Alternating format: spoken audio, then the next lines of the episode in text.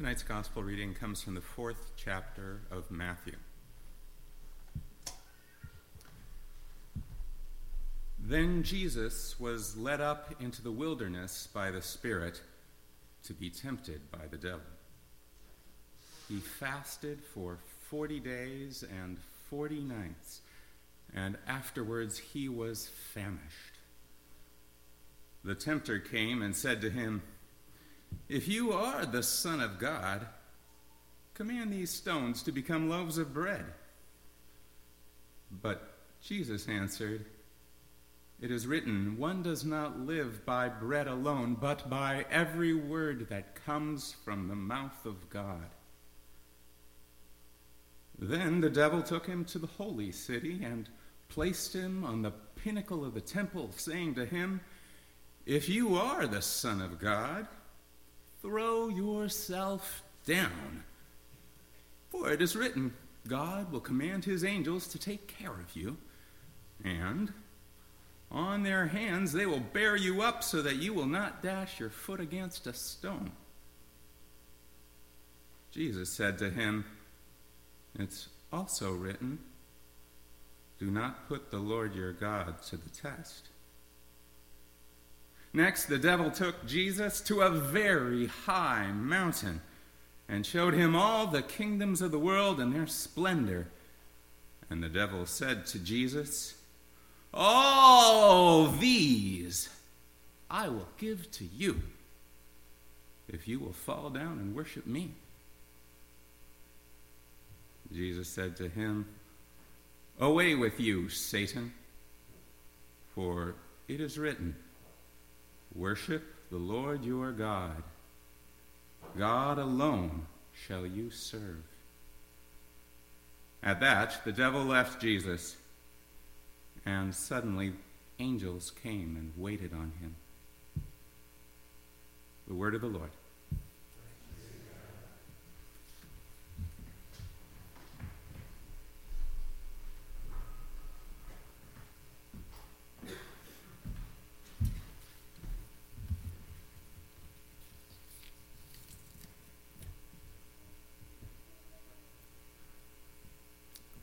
Um, all right. Give and take. Give and take. I've been thinking a lot about this, this give and take. It's kind of like, um, you know, if you get something stuck in your head? Like, give and take. And it kind of loses meaning. You're trying to figure it out. Give and take. Give and take. You know, give and take at first kind of sounds like a good idea, you know, like some sort of agreement, a willingness to get along, kind of work together, to compromise. You know, there has to be a certain amount of uh, give and take. You know, a little bit of give and take. Hey, you know, there's got to be some give and take here, right? You know, why is like the amount of give and take always so vague? This is what I don't get. A certain amount of give and take, some give and take, you know. No one will tell you beforehand exactly how much give and how much take is going to be required to get something done. Kind of makes me a little suspicious of the whole give and take project, you know? It's kind of like this little window where I can maybe even see into a dark side of the whole give and take. Uh, ethos, if you will. So, like, seemingly, give and take is simple. It's like, hey, I have this, and you have that, and I want to do this, and you want to do that, but in order for me to do what I want to do, I need some of that. And in order for you to do what you want to do, you need some of this. So here's what we do right? I will give you some of this, and I'll take some of that. And you take some of this, and then I'll give you some of that. And bam, we're both getting everything done that we want to get done. And all it took was a little, just a certain amount of, uh, you know, a willingness to. I mean, it's even got his own hand gesture, right?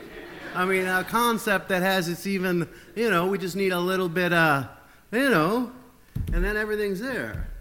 I mean, it seems like the most civil, civic minded, spirit of cooperation approach to achieving mutual and individual goals there is.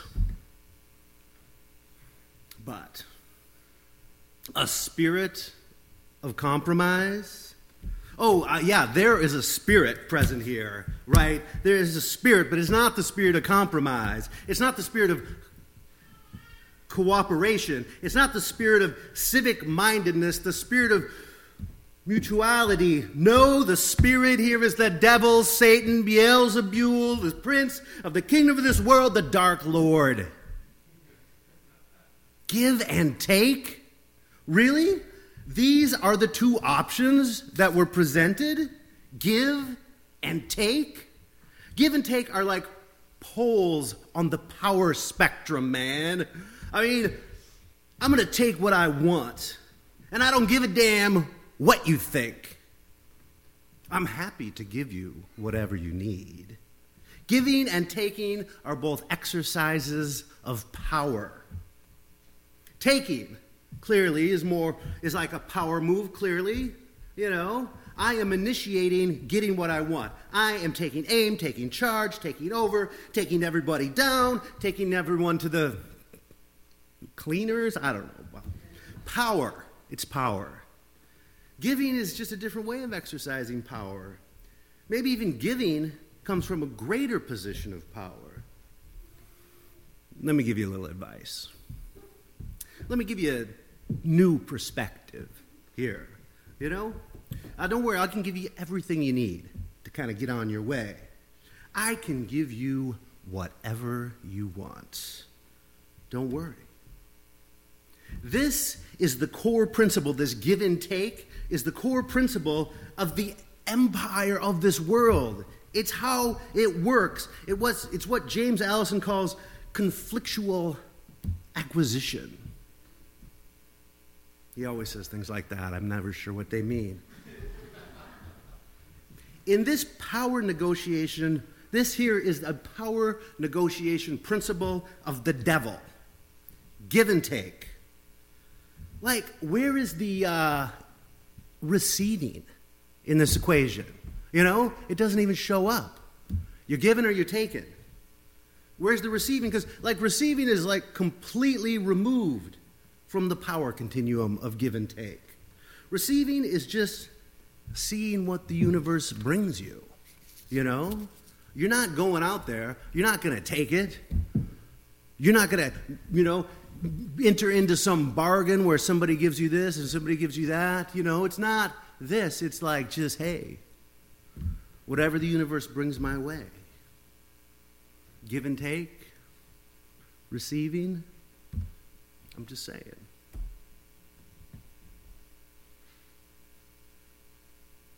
Today is the first day of Lent. Lent is, of course, the 40 days preceding the commemoration of the execution and the resurrection of Jesus the Christ. Known in the Latin as Quadragesima, which means the 40 days, and in English, Lent, which is the Middle English word for spring, derived from the German, which means long, sort of, as the days get longer. I don't know, sometimes it's just instructive to have somebody read aloud to you from Wikipedia. the 40 days of Lent are taken from the 40 days that Jesus fasted in the wilderness before he was tempted to participate in a little uh, give and take with the devil. So that's what the 40 days comes from here. There's 40 days of Lent. He fasted for 40 days. And uh, so during Lent, many churches, they hold uh, catechism or baptism classes, special studies, all designed to sort of like deepen one's faith. Traditionally, Lent is marked by the three uh, practices of prayer and fasting and almsgiving. just kind of an interesting side note, I thought, uh, that uh, Buddhist almsgiving, um, the people give the money to the priest. So I just thought that was interesting. Um, now, the biblical text for Lent always start with the temptation of Jesus, but then they go on to various stories depending on what year it is. Now, this year I noticed that all the texts for Lent, all the stories, they're all about folks being called or pulled or driven out of some current reality they're in into something transformative. They're coming out, they're being called out, they're being driven out, they're being pulled out. In all the stories for Lent this year, some from paradise or their homes, others from the shadows or the grave. Adam and Eve are driven from the garden.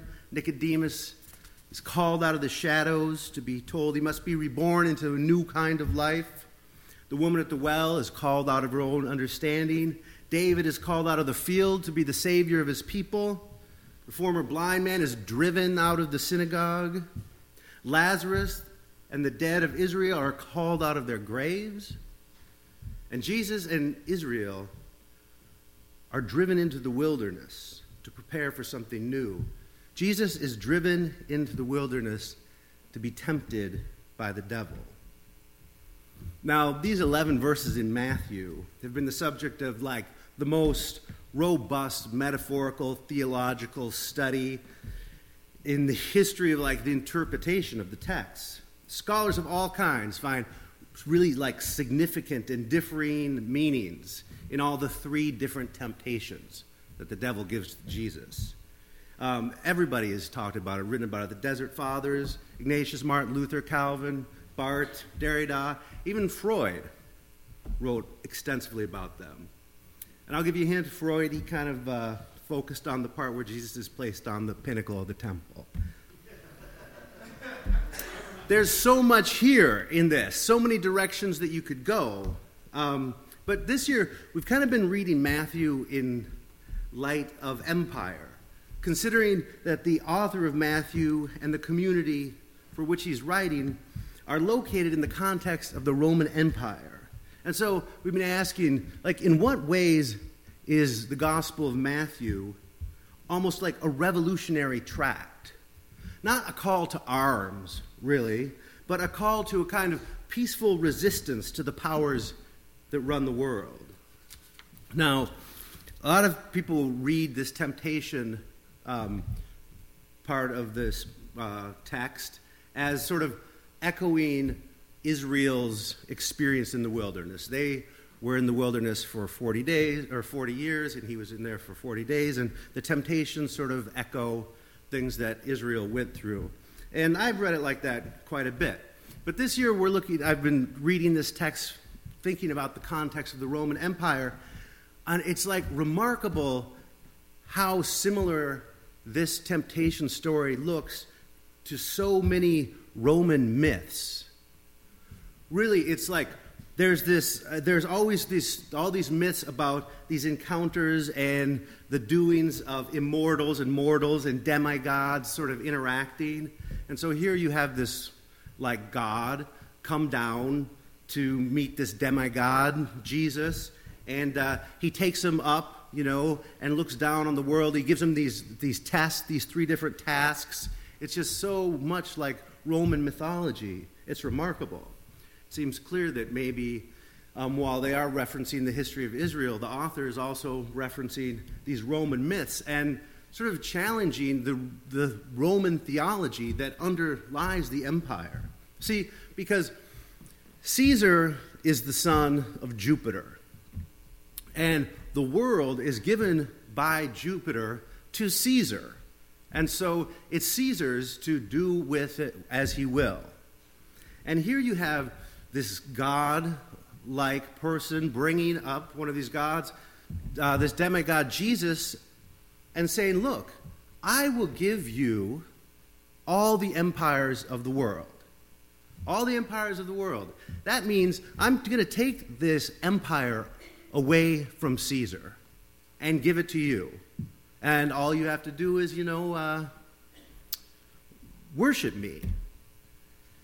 This is really a radical thing to say to tell this, to retell this sort of uh, Roman myth, putting Jesus in this position of being offered Caesar's empire. And then what's even crazier is that Jesus turns it down.